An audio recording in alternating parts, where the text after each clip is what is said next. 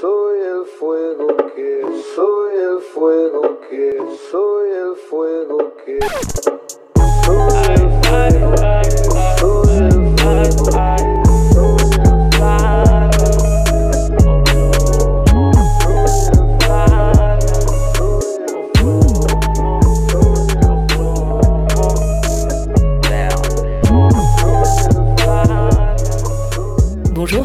moi c'est Rebecca, j'ai 27 ans, je suis journaliste à Paris. Ma mère est malgache, mon père fils d'immigrés espagnols. A priori, rien à voir avec la Colombie. Et pourtant, ce pays me fascine. Du coup, j'ai décidé d'y aller cette année, en 2018, mon enregistreur avec moi, histoire d'y faire quelques reportages radio sur les élections présidentielles et de me lancer enfin dans cette fameuse aventure du podcast.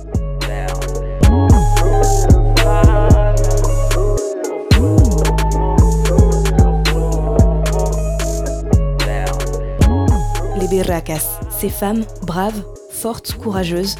Pour comprendre leur histoire, il faut remonter au début, aux prémices du féminisme en Colombie.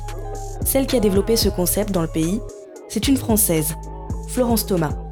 Aujourd'hui, elle a 75 ans et son nom résonne encore en Colombie comme celui de la papesse du féminisme, en quelque sorte. Voici son histoire.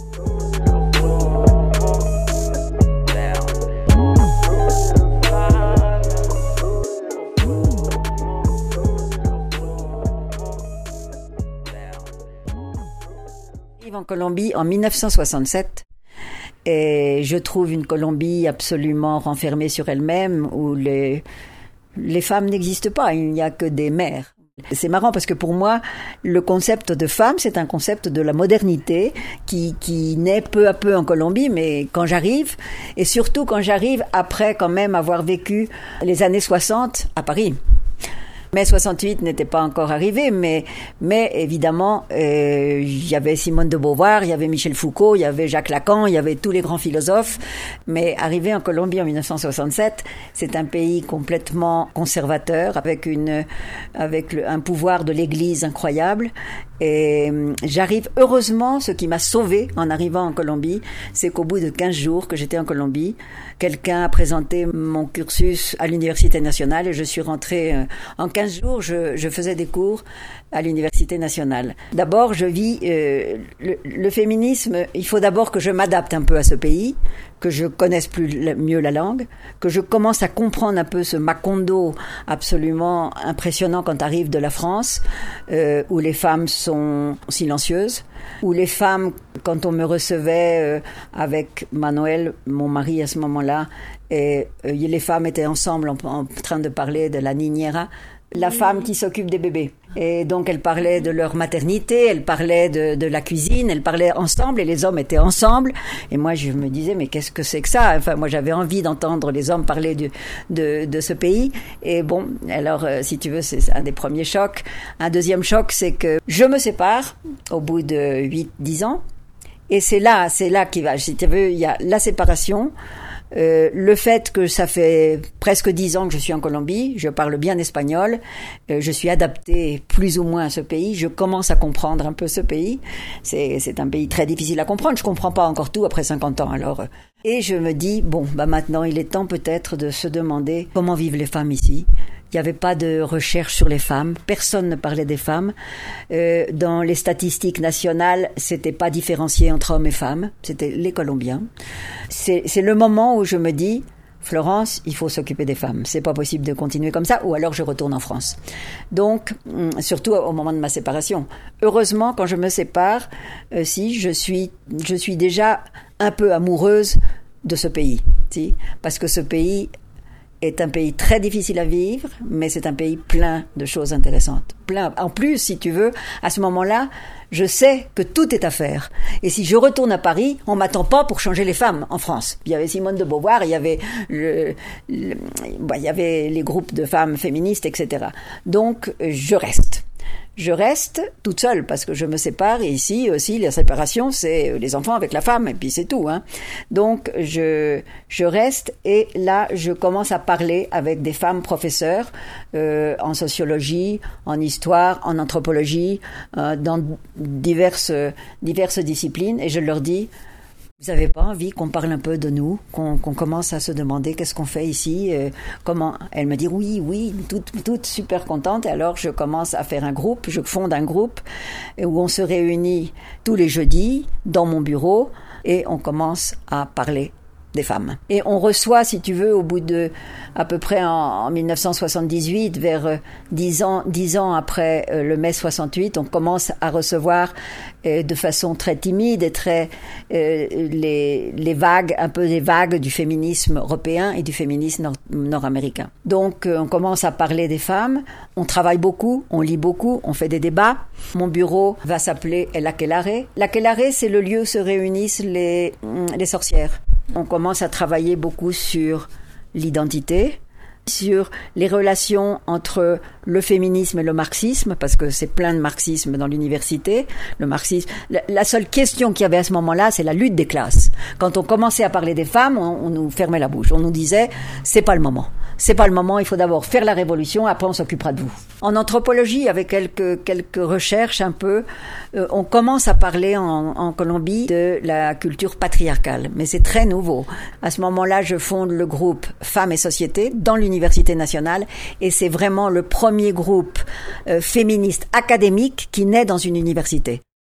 Voilà donc l'histoire du féminisme en Colombie, développée grâce à une Française expatriée. Florence Thomas se rend compte très rapidement de la multiplicité de ce pays et de la difficulté de parler de la femme colombienne. Ce qui est difficile, c'est que la Colombie, c'est dix pays différents. Il y a la côte, il y a le Cari El Caribe, il y a le Pacifique, il y a l'intérieur, il y a les Andes, on est à 2600 mètres, il y a euh, les déserts, il y a l'Amazone, on a une partie de l'Amazone, c'est un pays très très compliqué. Donc c'est très compliqué aussi de parler de la colombiana no existe. Las mujeres colombianas, c'est quelque chose d'impressionnamment différent de, euh, si tu veux, la mujer colombiana. Les mujeres colombianas son las negras, las indirenas, eh, las indirenas, eh, las rurales, las urbanas. Là, je parle espagnol, je crois. Moi, ben, ça fait rien. Il va, y avoir le groupe des lesbianas, il va y avoir le, la communauté LGBTI qui va commencer à se conformer. Il y a la femme, les femmes de la côte, si, de la côte des Caraïbes. Il y a les femmes du Pacifique, c'est pas pareil. donc tout ça, c'est très différent. Et les familles aussi sont très différentes. Et les cultures, le, patriarcat de la côte est absolument différent du patriarcat du Pacifique. Depuis l'anthropologie, on a compris très vite déjà que ce, qu'on pouvait pas parler de la Colombie. Ça veut rien dire la Colombie. C'est un pays aussi qui a une histoire marquée par la guérilla, plus de 50 ans de conflits avec les FARC et plus de 300 000 morts. Bon, le féminisme évolue à l'unisson du conflit armé. C'est-à-dire, tristement, le féminisme en Colombie a été très très dépendant de ce qui se passait durant cette guerre. Ça nous a empêché de comprendre un peu ce qui se passait dans les féminismes européens ou nord-américains. On était trop occupés. On était très occupés par le conflit armé, très occupés par les victimes. On découvre les victimes de violences sexuelles. Ça se découvre, ça fait longtemps qu'on parle de ça. Bon, et il faut aussi te, te dire que j'appartiens à un féminisme d'une certaine génération. J'ai 75 ans. Et donc euh, maintenant, il y a plein de féminisme en Colombie. Ce qui est un peu triste d'ailleurs parce que c'est un féminisme... Moi, je regrette souvent que le féminisme colombien, c'est un, féminisme très fragmenté. Très, très fragmenté dans le sens où il y a beaucoup de féminisme et on se rencontre très peu. À partir des années, fin des années 70, 80, 90, il y a eu une nouvelle constitution. Hein. C'est très important pour le féminisme. Bon, oui, euh, c'est difficile de lier toutes les en 1991, il y a une nouvelle constitution qui déclare le pays en plus laïque, mais malheureusement, le pays n'a pas pris conscience de la laïcité comme encore, et qui ouvre un petit, quelques, quelques articles, si tu veux, à faveur des femmes, mais très peu.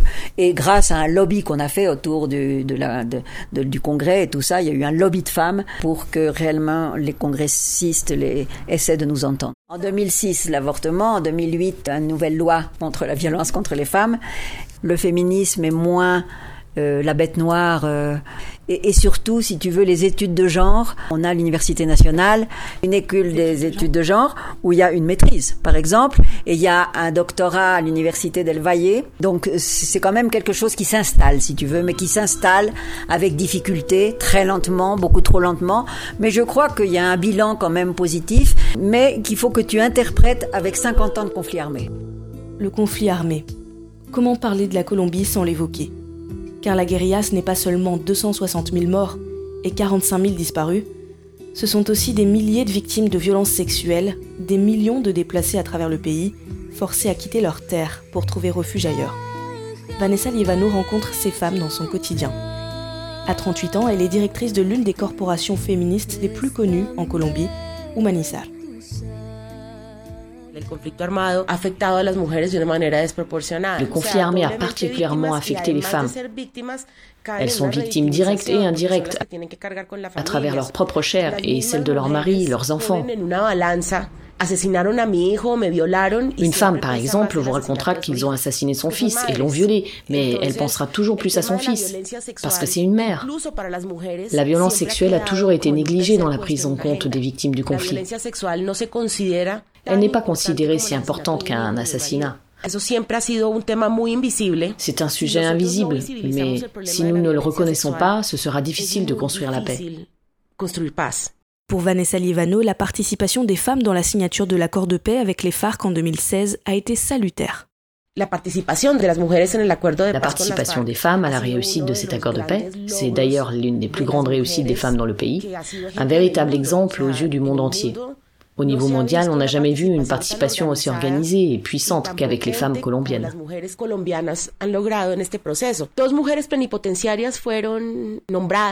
Il faut savoir que deux femmes ont participé directement aux négociations de paix.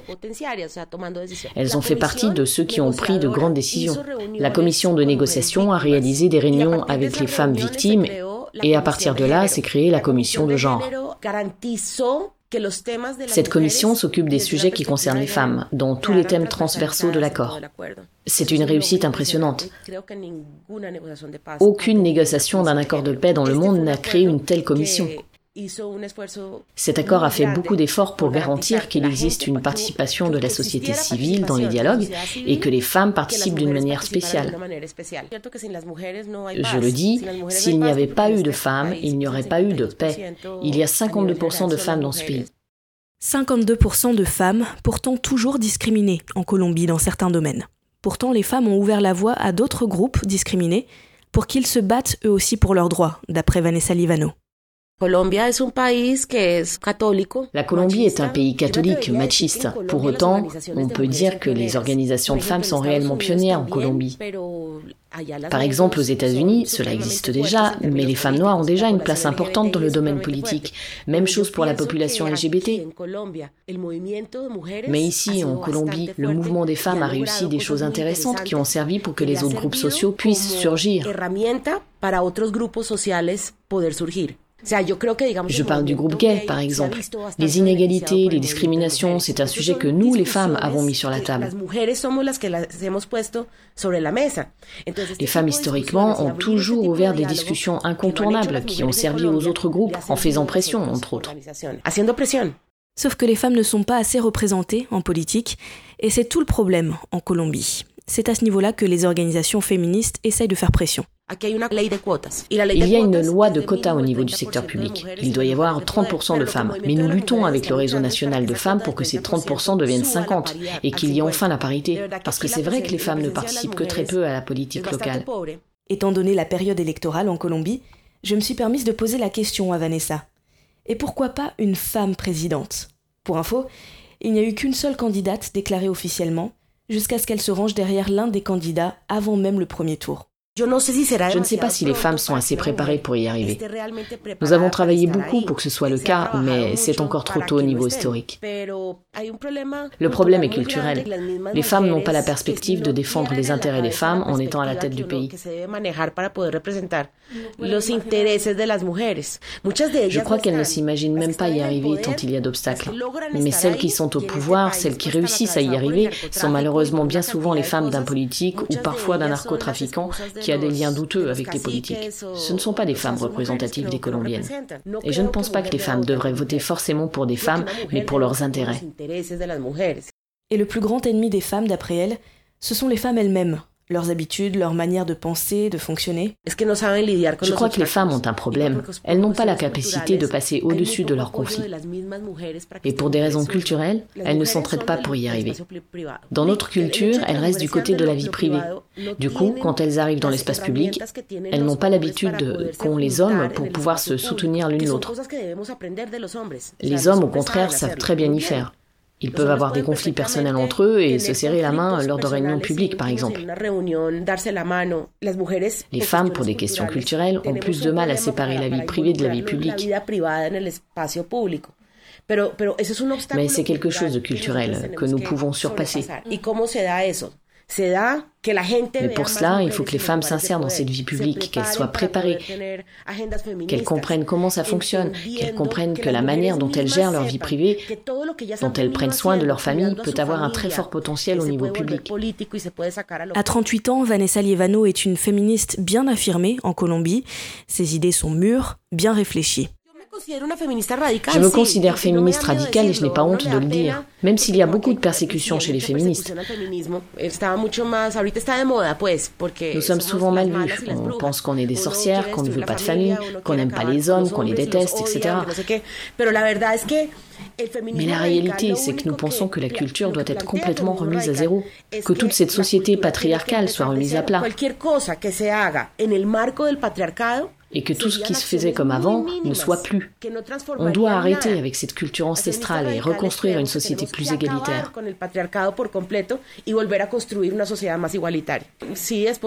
Oui, c'est possible avec les prochaines générations qui sont éduquées différemment. Aujourd'hui, les jeunes hommes, malgré leur conservatisme, ont une perspective différente des rôles. Ils veulent faire le ménage, euh, changer les draps, cuisiner. Aujourd'hui, trouver un mari est beaucoup plus simple que dans les années 50. Le mari d'aujourd'hui lave le linge, fait le ménage. Cette relation de pouvoir à partir de l'éducation est en train de changer. Mais faire des actions ponctuelles pour lutter contre la société patriarcale ne servent à rien. Il faut transformer complètement la société. Mais la nouvelle génération de féministes en Colombie est plus jeune, plus mesurée dans ses propos. Alexandra en fait partie. Elle a 21 ans, elle est étudiante en sociologie à Barranquilla, sur la côte caraïbe. Je suis féministe, mais pas radicale. Je ne considère pas le genre masculin comme oppresseur dans sa totalité. Parce qu'il y a d'autres formes de domination exercées sur eux. Ils ne sont que les produits de cette domination. Et je le comprends. Mais je considère que nous, les femmes, nous avons des valeurs dans la société et un rôle, autre que seulement se reproduire. Ici, quand une femme ne peut pas avoir d'enfant, les gens lui disent ⁇ Oh ma pauvre, ça doit être dur. Je pense qu'il faut changer de vision par rapport à ça. Mes projets sont plus professionnels qu'autre chose. Pour ma famille, c'est un problème. Mon père est très conservateur. Ma mère est un peu plus libérale, mais dans le fond, c'est pareil. Elle me dit que je dois avoir des enfants, un mari. Mais je lui réponds que je ne suis pas obligée. Ils sont persuadés que je vais changer d'avis et que dans cinq ans, les choses ne seront pas pareilles. Je n'y crois pas, mais on verra. Alexandra est constamment confrontée à la vision de sa famille pour elle. Ce qu'elle devrait être, ce qu'elle devrait penser, ce qu'elle devrait faire. C'est difficile pour eux de comprendre ma mentalité parce que je suis différent de tout ce qu'on leur a toujours inculqué. Mais ils le respectent. Parfois dans ma famille, il y a des discussions, parfois des disputes. Ils me disent des trucs du genre mais tu es folle, tu ne sais pas de quoi tu parles.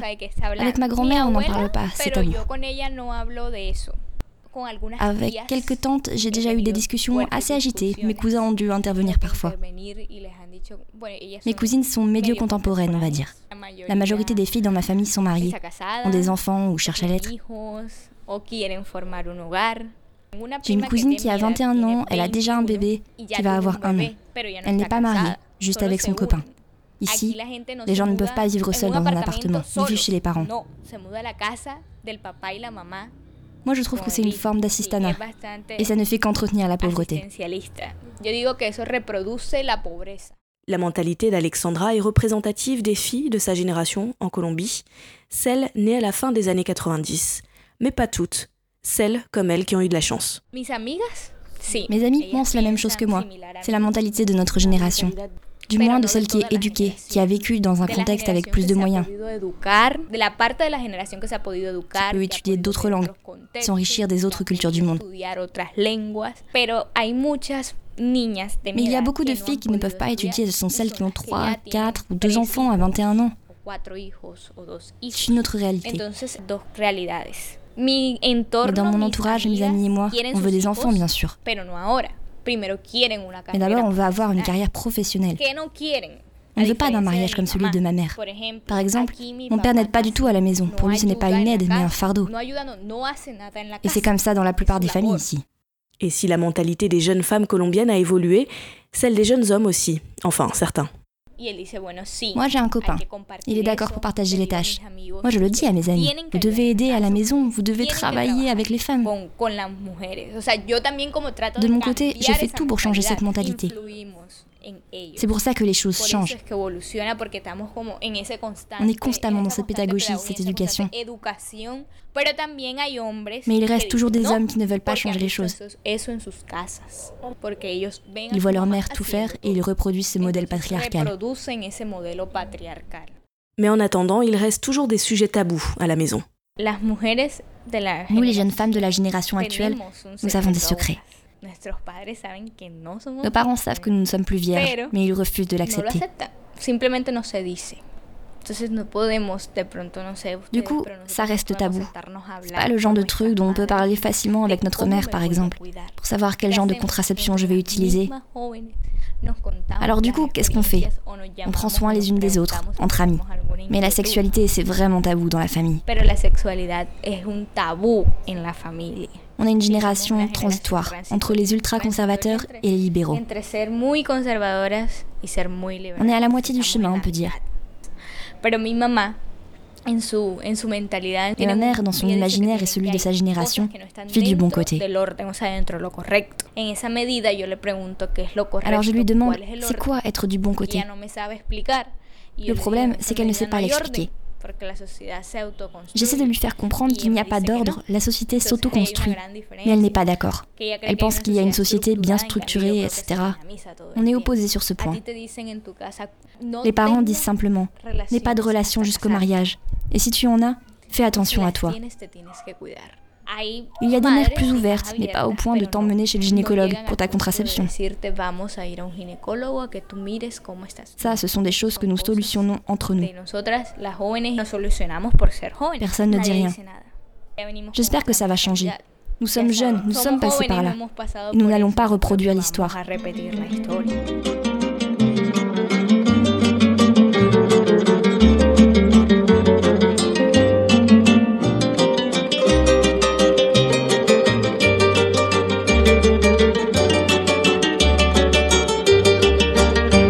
En mí todo el desamor que había en tu pecho, sin imaginar que a mi corazón lo hiciste sufrir. Ya me marcharé sin decirte adiós, todo está deshecho, y me resignaré, pero tú pagarás lo que has hecho de mí. Tú volcaste en mí todo el desamor que había en tu pecho, sin imaginar